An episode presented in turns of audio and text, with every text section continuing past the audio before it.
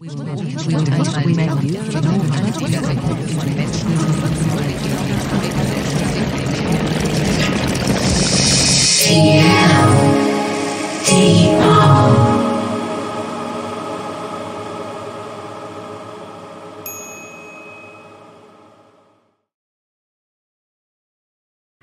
Abend und vielen Dank für diese kurze Einleitung.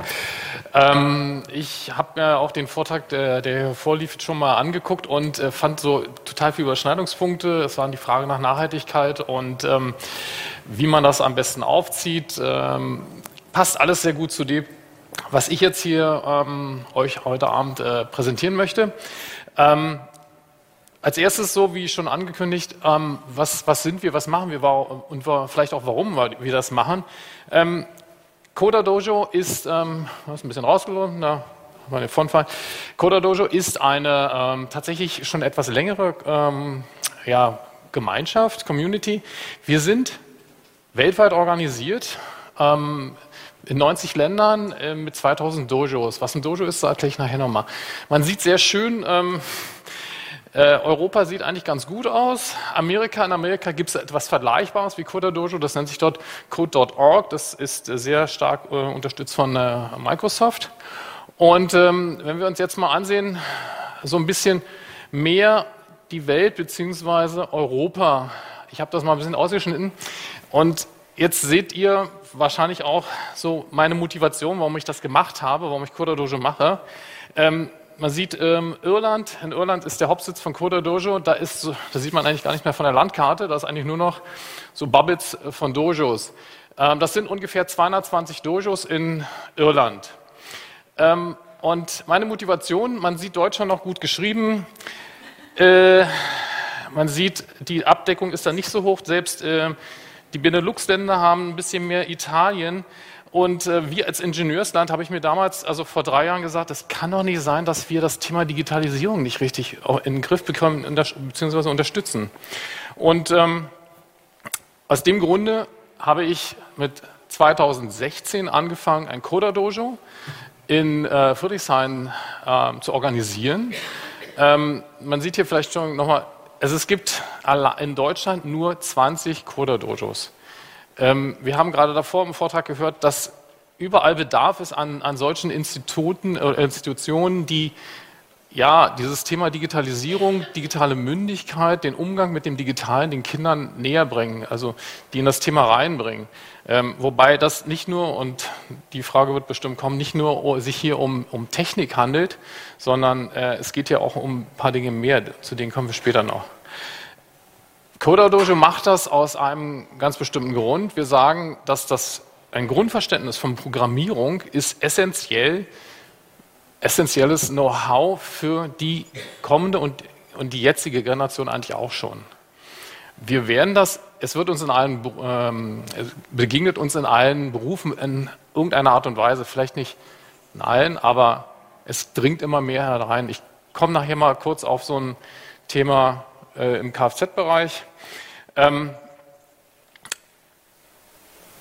für einige sagen auch gerne mal bei dem Thema, warum wir sagen Programmieren und äh, das sei auch dazu gesagt, wir sagen auch Programmieren in der Grundschule schon. Da sagen viele Eltern auch, ja, warum sollen die Kinder denn so früh Programmieren lernen? Es ist ein bisschen wie mit anderen Dingen auch, die man spielerisch dem man sich spielerisch nähert. Der Zugang ist einfach einfacher in dem Alter. Es ist auch so, dass man, ich sag mal so, ich habe auch, glaube ich, irgendwann Rollschuhfahren, Fahrradfahren gelernt. Ich habe seit Jahren keine Rollschuhe mehr gehabt, aber ich glaube, mir würde es leichter fallen, das jetzt zu machen, als wenn ich jetzt erst damit anfangen würde. Deswegen ist es so wichtig, wenn man in seinem Berufsleben das mal schon mal oder in, seiner, in seinem Leben schon mal gelernt hat, um in das Thema reinzukommen. Also es hat was Nachhaltiges. Ähm, und was hat das mit der digitalen Mündigkeit und Unmündigkeit zu tun? Ja, das ist ja nicht nur Programmieren, das sagen wir auch den Ändern. Es geht halt auch darum zu verstehen, was ist dieses ganze IT, was ist dieses, was hat das eigentlich mit, ähm, mit dem Umgang in der Gesellschaft, was, was können wir damit machen? Ähm, es heißt ja nicht Programmieren, dass wir alle nachher Programmierer werden. Also ich wenn ich mit Eltern spreche oder auch mit Lehrern, sage ich immer, also wir haben in unserer Schulzeit auch, also ich in meiner und jeder von Ihnen wahrscheinlich, der hier, von euch, der hier sitzt, wahrscheinlich auch irgendwie Geografie äh, und äh, Geschichte ähm, gehabt, ähm, aber da ist keiner, heißt ja nicht, dass ich nachher Historiker oder Geograf oder etwas in der Richtung geworden bin. Es ist einfach, gehört einfach zum ähm, Basiswissen, Grundwissen ähm, als, äh, ja, als Bürger, der, oder, der sich in der Gesellschaft zurechtfinden will. Es ist so, dass wir heute häufig das Internet so als so eine Blackbox sehen und eigentlich gar nicht wissen, was so passiert. Ähm, wir, also ich habe mal so vor Jahren so ein, so ein, schönes Erlebnis gehabt. Ich stand bei einem der großen ähm, äh, Elektronikhändler in der äh, TV-Abteilung und ähm, kam, kam ein Mädchen äh, daher, so äh, was ich so, sieben, acht Jahre, ging so am Fernseher und machte so. Nochmal so drehte sich um und sagt, Mama, das ist kaputt. Ich so, hm. Das heißt, die Kinder haben da schon ein Selbstverständnis gehabt, das muss irgendwie zum Wischen sein. Sie hat also gar nicht verstanden, dass, dass, es, dass es nicht normal ist, dass jeder, jeder Bildschirm irgendwie ein Wischbildschirm ist, sondern sie sagte einfach, das ist so. Und wir wollen halt auch, dass, dass die Generation, die jetzt heranwächst, begreift, dass, dass da mehr hinterm Bildschirm ist einfach und dass man nicht nur einen Bildschirm so zum Nutzen, äh, zum, zum äh, Wischen kann, um da Fotos oder Spiele oder sonst irgendwas zu machen. Also diese reine Benutzerrolle, wenn man nur die einnimmt, dann ist man auch der Technik mittel- und langfristig einfach nur ausgeliefert.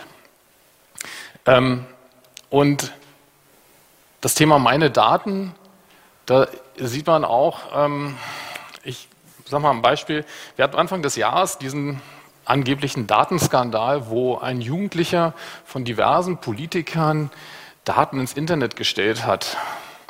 Ich habe dann auch mal so ein bisschen recherchiert, habe dann mal auch mal im Kollegenkreis mit, Security-Leuten gesprochen, die haben alle gesagt, das waren alles öffentlich bekannte Daten. Da, der hat da nichts gehackt oder so, der hat einfach nur die Daten gesammelt und da ist wieder so ein Thema, ich sage mal, also wer dann sagt, das ist, das ist äh, gehackt und böse, der ist digital unmündig, der weiß gar nicht, was er mit seinen Daten macht. Also da zum, zum Thema digitale Mündigkeit gehört halt auch, zu wissen, was stelle ich ins Netz, was kann damit passieren oder was wird damit vielleicht passieren. Ähm, ein schönes, ein schönes Video, ich habe das mal hier kurz eingeblendet. Ähm, wer, wer, wer, das vielleicht nicht kennt, The IT Crowd. Eine ziemlich schwarze ähm, Satire England, die haben ja immer so ein bisschen bösen Humor. Guckt euch mal an, Moses erklärt Genders Internet. Da, da, merkt man so, wenn man das als Black Box betrachtet, ihr seht da unten so eine, so eine kleine schwarze Box, da sagt Moses, das ist das Internet. Und Jane, oh, ganz toll, ist ja so leicht. Also, wenn wir so ein Verständnis unseren Kindern äh, entwickeln, dass die einfach sagen, oh, ist ja alles ganz easy und ist ja, oh, kann ich mitspielen, das, äh, da werden wir ähm, eine, eine digitale, äh, unmündige Generation heranziehen. Und ähm, ich möchte, oder wir von Coda möchten das Internet nicht als Whitebox, also dass die Kinder alles verstehen. Ich muss nicht als Jugendlicher, als Erwachsener verstehen, dass ein Computer irgendwann auf der kleinsten Ebene mit Transistoren arbeitet, die auch nur mit Nullen und Einsen arbeiten. Das muss ich nicht verstehen. Aber ich sollte verstehen, dass wenn ich Daten eingebe, die dahinter verarbeitet werden, die kommen in den Datenbank, die können gefiltert werden, danach kann gesucht werden. Also ein gewisses Verständnis dafür haben, was passiert mit den Dingen, die ich ins Internet gebe. Das Thema gesundes Misstrauen finde ich besonders wichtig, nämlich, dass man nicht, also wir, wir entwickeln uns gerade dahin, man merkt das am Thema Fake News, ist vielleicht ein bisschen weit hochgesprungen oder weit gesprungen, aber ich glaube, es äh, kommt damit einher.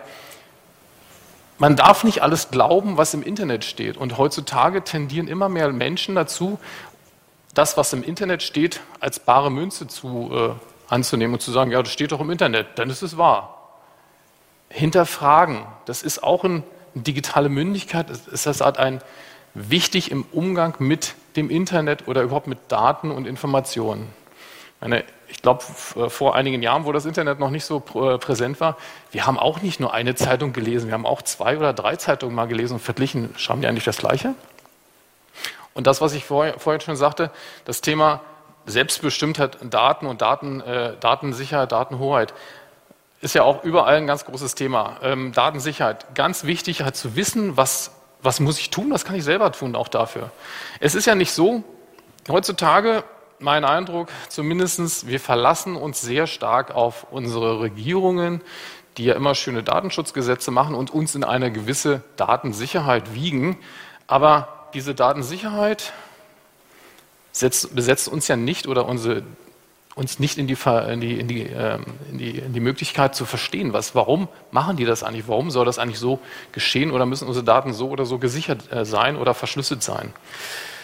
Ähm, wir möchten oder wir, sehen, wir sehen es halt als ganz wichtig an, dass ein Grundwissen der IT, ein gewisses Anteil an Programmieren, ein gewisser Anteil an Verstehen, was ist Security, was ist Internet, Datensicherheit, was sind meine Daten, essentiell wichtig ist für die, äh, für die kommenden und auch für die jetzigen Generationen.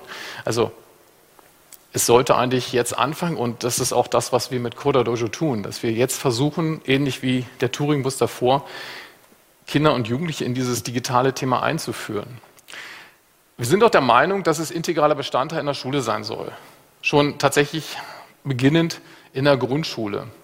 Es ist, ähm, ja, es ist einfach ein spielerisches, ein viel leichterer, ein spielerischer Zugang für die Kinder, wenn Sie ähm, mit äh, Programmen wie Scratch oder Lightbot ähm, eigentlich nicht an das Thema Programmieren denken, sondern ich bastel mir was.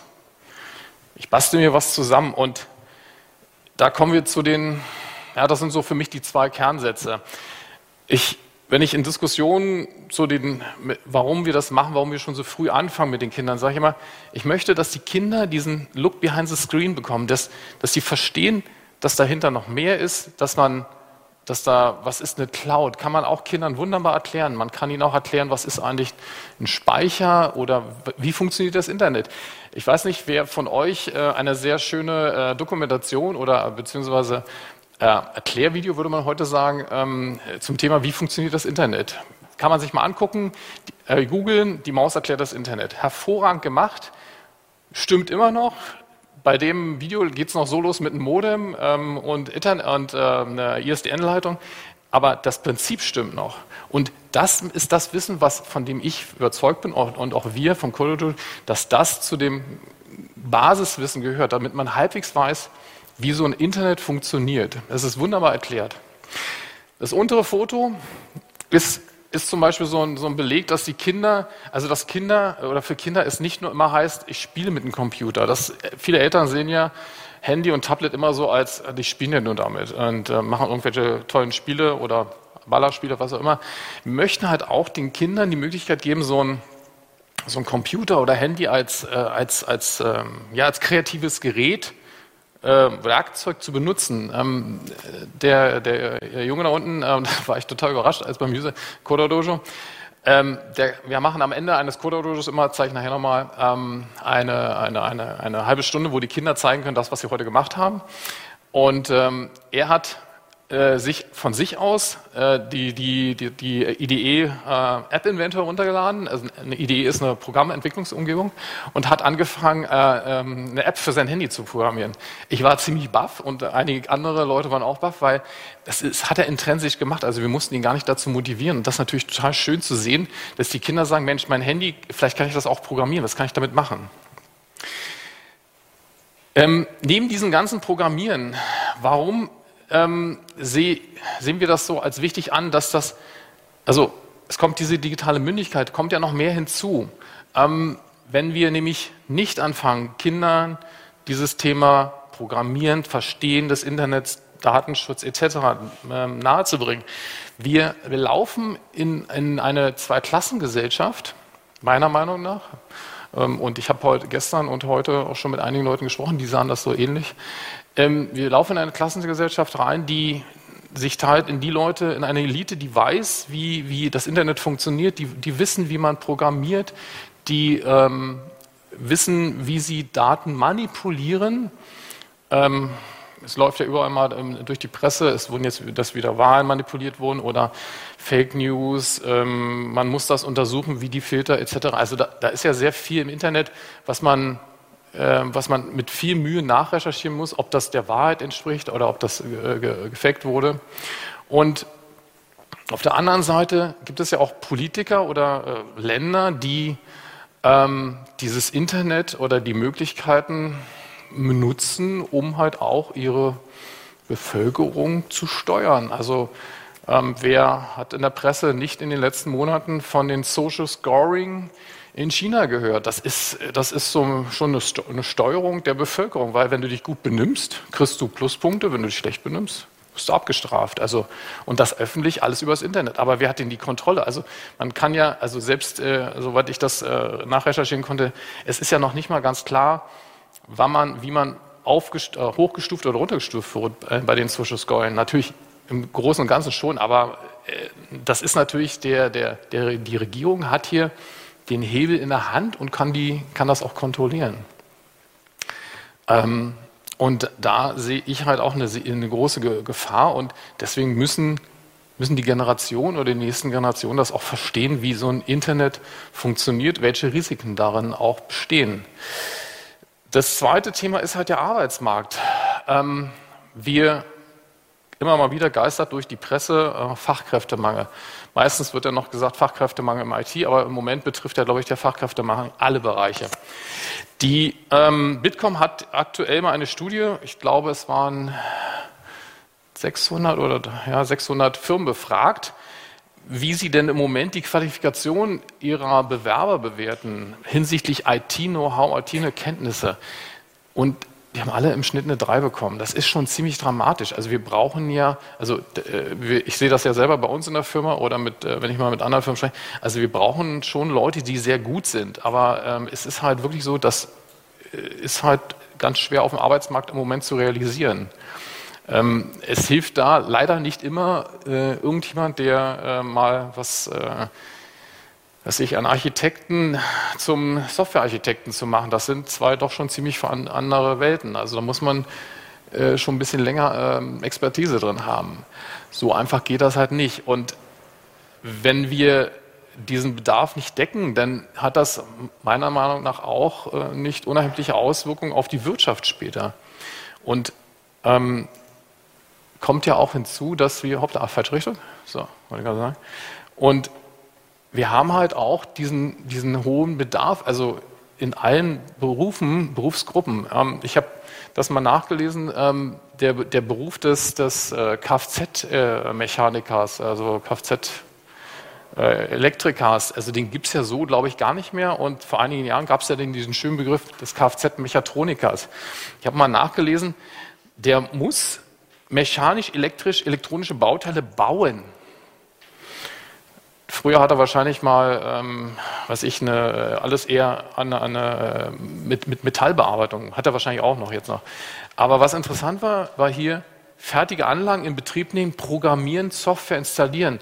Das heißt, er braucht ein gewisses IT-Grundverständnis und das ist ja nun ein ziemlich äh, äh, oft, also das wird auch immer mehr werden in allen Berufen. Ähm, wo wir irgendwo IT oder beziehungsweise digitale Daten verarbeiten müssen, bearbeiten müssen. Ähm, das heißt, wir werden, wir werden, wenn wir diese, diesen, diesen Bedarf nicht decken oder wenn, wenn, wenn unsere Bevölkerung oder die nächste Generation das nicht deckt, dann haben wir auch immer mehr Leute, die wir nicht vermitteln können oder die wir nur in leichte, in einfache, prekäre Arbeitsverhältnisse bringen können. Das mag vielleicht bei dem einen oder anderen überzogen klingen, aber ähm, es ist essentiell, dass wir ein, ein Grund-Know-how an IT mitbringen, eine digitale Verständnis, eine digitale Mündlichkeit. Jetzt ist die Frage, ähm, das Thema, also ich habe mal nachgeguckt, es ist ja nun auch noch nicht gestern erst aufs, äh, in die Presse gekommen, sondern es beschäftigt uns schon locker mal zehn Jahre.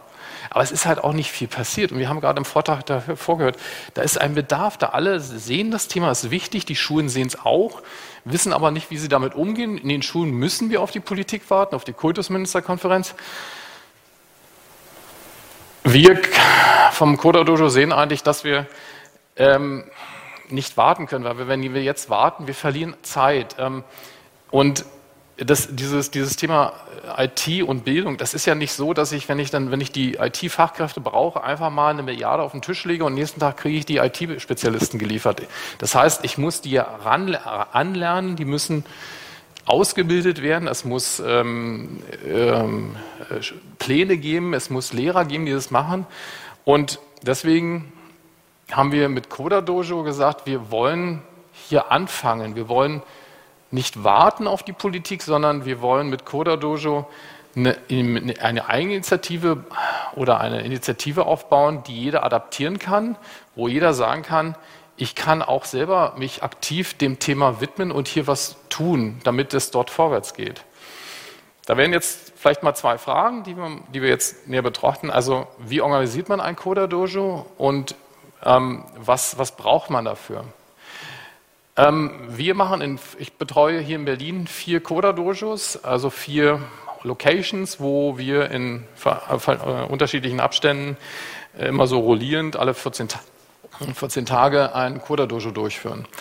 Mal ein Beispiel, wie das aussieht. Es ist erstmal grundsätzlich ein offener Programmierkurs. Ähm, das müssen wir deshalb so machen, weil wir die Kinder, die sich anmelden und Jugendlichen, das ist immer, immer heterogen, das ist immer eine andere, äh, andere Zusammensetzung. Also wir bieten keine echten Kurse an. Unsere Idee, unsere Initiative geht darum, die Kinder in dieses Thema einzuführen und ihnen bei ihren laufenden Projekten zu helfen. Das heißt, die kommen zu uns, können da zweieinhalb Stunden, äh, drei Stunden programmieren und wir versuchen den Kindern und Jugendlichen, wenn sie Fragen haben, zu helfen. Wir haben dann als, als Best Part, habe ich das hier genannt, ähm, am Ende, also so ist das bei uns strukturiert, am Ende jeder, jeder, jeder, jedes Coder-Dosis machen wir eine halbe Stunde, wo die Kinder und Jugendliche, die oh, da waren, jeder, wer möchte, zeigen kann, was er, was er dann gemacht hat, an welchen Projekten er gerade arbeitet. Das ist, das ist eine total, also für mich ist das immer der Best Part an, an so einem Coder-Dojo, weil ähm, man sieht erstmal die Begeisterung der Kinder, egal wie klein oder wie groß das ist. Und ähm, äh, für, für mich als ich sage mal, als Nichtpädagoge ist es auch immer ganz toll zu sehen, dass andere Kinder dann mit großen Augen gucken, was haben andere Kinder gemacht. Also das ist ganz anders, als wenn ich mich vorne hinstellen würde und sagen würde, liebe Kinder, wollt ihr nicht mal eine App programmieren? Wenn da ein Kind steht, was wir vorhin gesehen haben, und, und sagt, ich habe mal eine App programmiert, das ist viel cooler, als wenn ich mich vorne hinstelle. Und ähm, ich habe hier, wir haben ja einen, einen Elternteil da, das, wir hatten, das ist nicht wirklich abgesprochen. Wir haben am Sonntag Kododojo gehabt und er sagt, er ist heute auch da. Und ich gesagt, dann wäre doch wär schön, wenn du mal kommst und vielleicht mal drei Worte am Ende noch dazu erzählst, wie denn aus Elternsicht so ein Kododojo ist. Ähm, kommen wir noch zu. Was kann ich tun? Also, ich kann Mentor werden. Mentor ist bei uns so eine Rolle, das heißt nicht, ich weiß alles. Ich mache drei Jahre das Thema. Mentor heißt einfach nur, hilf den Kindern. Und Hilfe ist in, in so einem Koda-Dojo mit Kindern und Jugendlichen anders, als wenn ich auf eine Lehrgang gehe, auf eine Fortbildung, auf einen Kurs für, keine Ahnung, Cloud Computing. Da erwarte ich, dass der Herr oder die Dame, die da vorne referiert, alles weiß, alle meine Fragen sofort beantworten kann. Für die Kinder ist meine Erfahrung es viel cooler, wenn man sich mit denen hinsetzt, wenn die, wenn die sagen, ich habe hier mal eine Frage, Carsten, dann gehe ich da hin, und dann sage sag ich, was hast du denn? Ja, ich will das und das, so dass sich das dreht. Sag ich, hm, okay.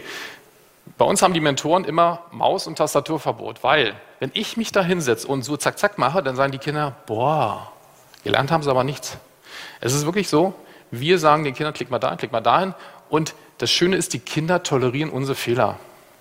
Das, das, die wollen gar keine perfekten Leute haben. Deswegen, ich kann jedem die Angst nehmen, der sagt, Scratch, ich habe noch nie programmiert. Also wir haben, Susi heißt sie bei uns, ne?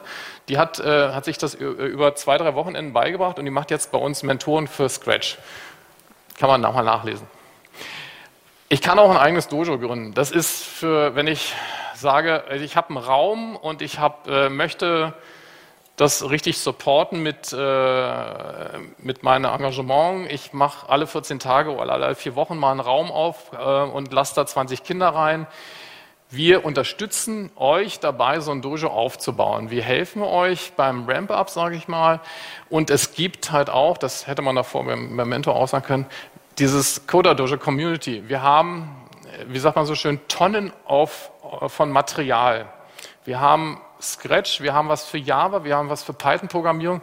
Also ihr könnt sozusagen aus den Vollen greifen. Also das an Dokumentation. Ihr müsst das gar nicht selber machen. Das war auch der Grund, warum ich gesagt habe, das finde ich ein geiles Projekt, weil ich muss da nicht so viel selber machen. Also, man kann die Kinder zu digital mündigen oder ich habe auch mal den Begriff gefunden, mündigen Informationsbürgern, ähm, also nicht erziehen will ich jetzt nicht sagen, aber man kann sie dahin bringen, unter anderem durch ein Coder-Dojo. Wir machen so eine Veranstaltung, man kann auch selber als Mentor zuhören.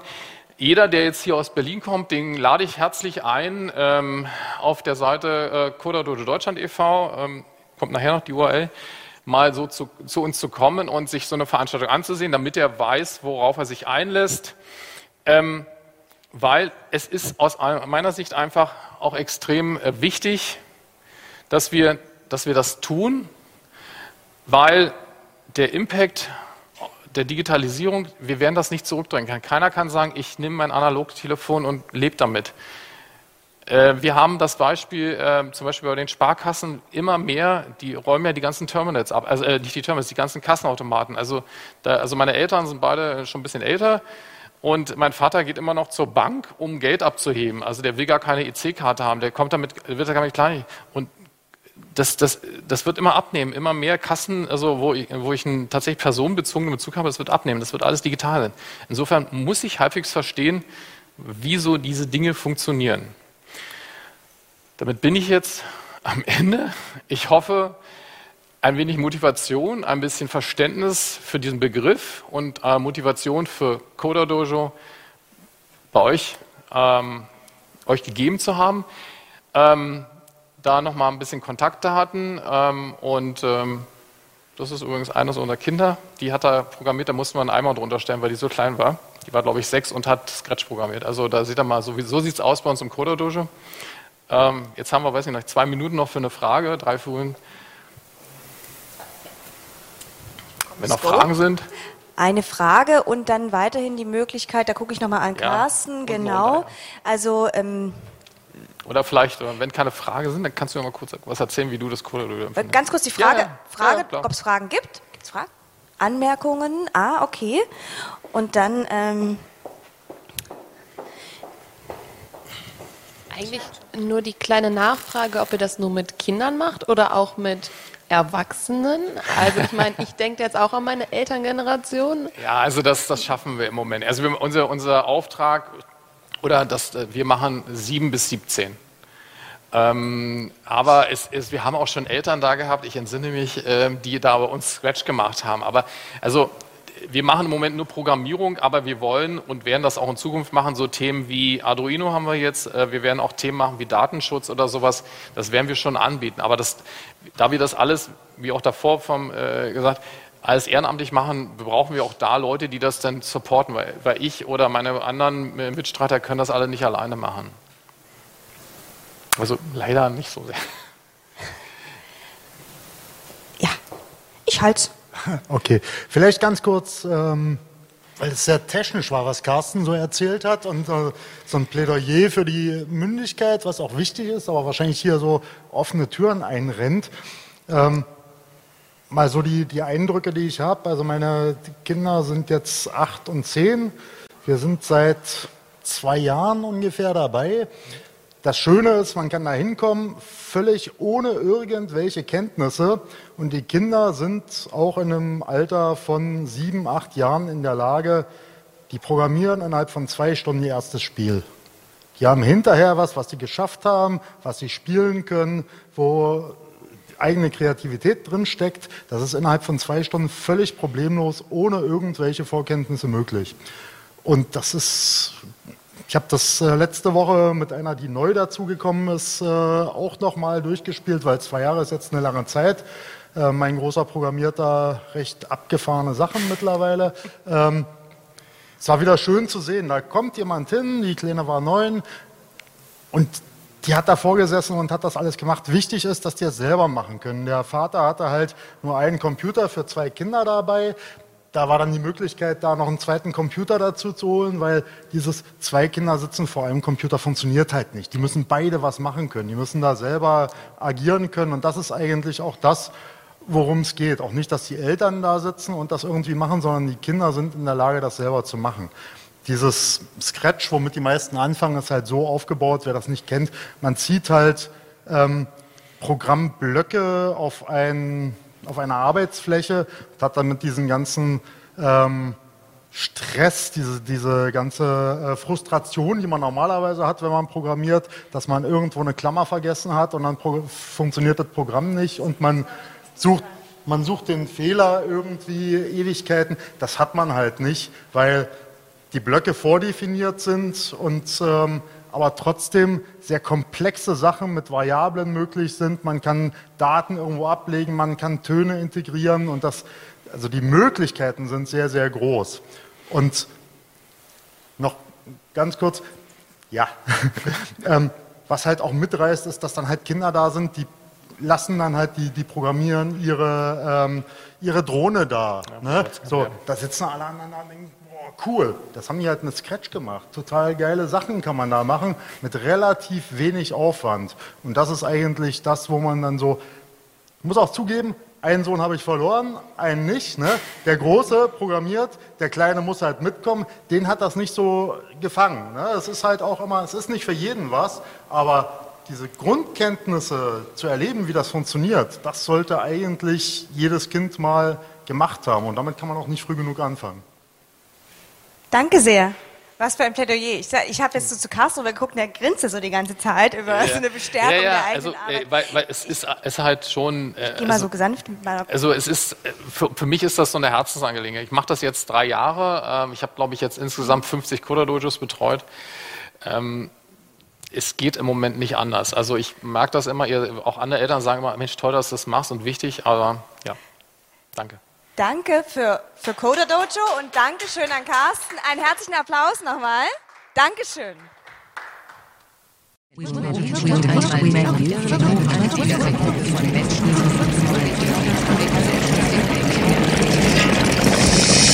Yeah.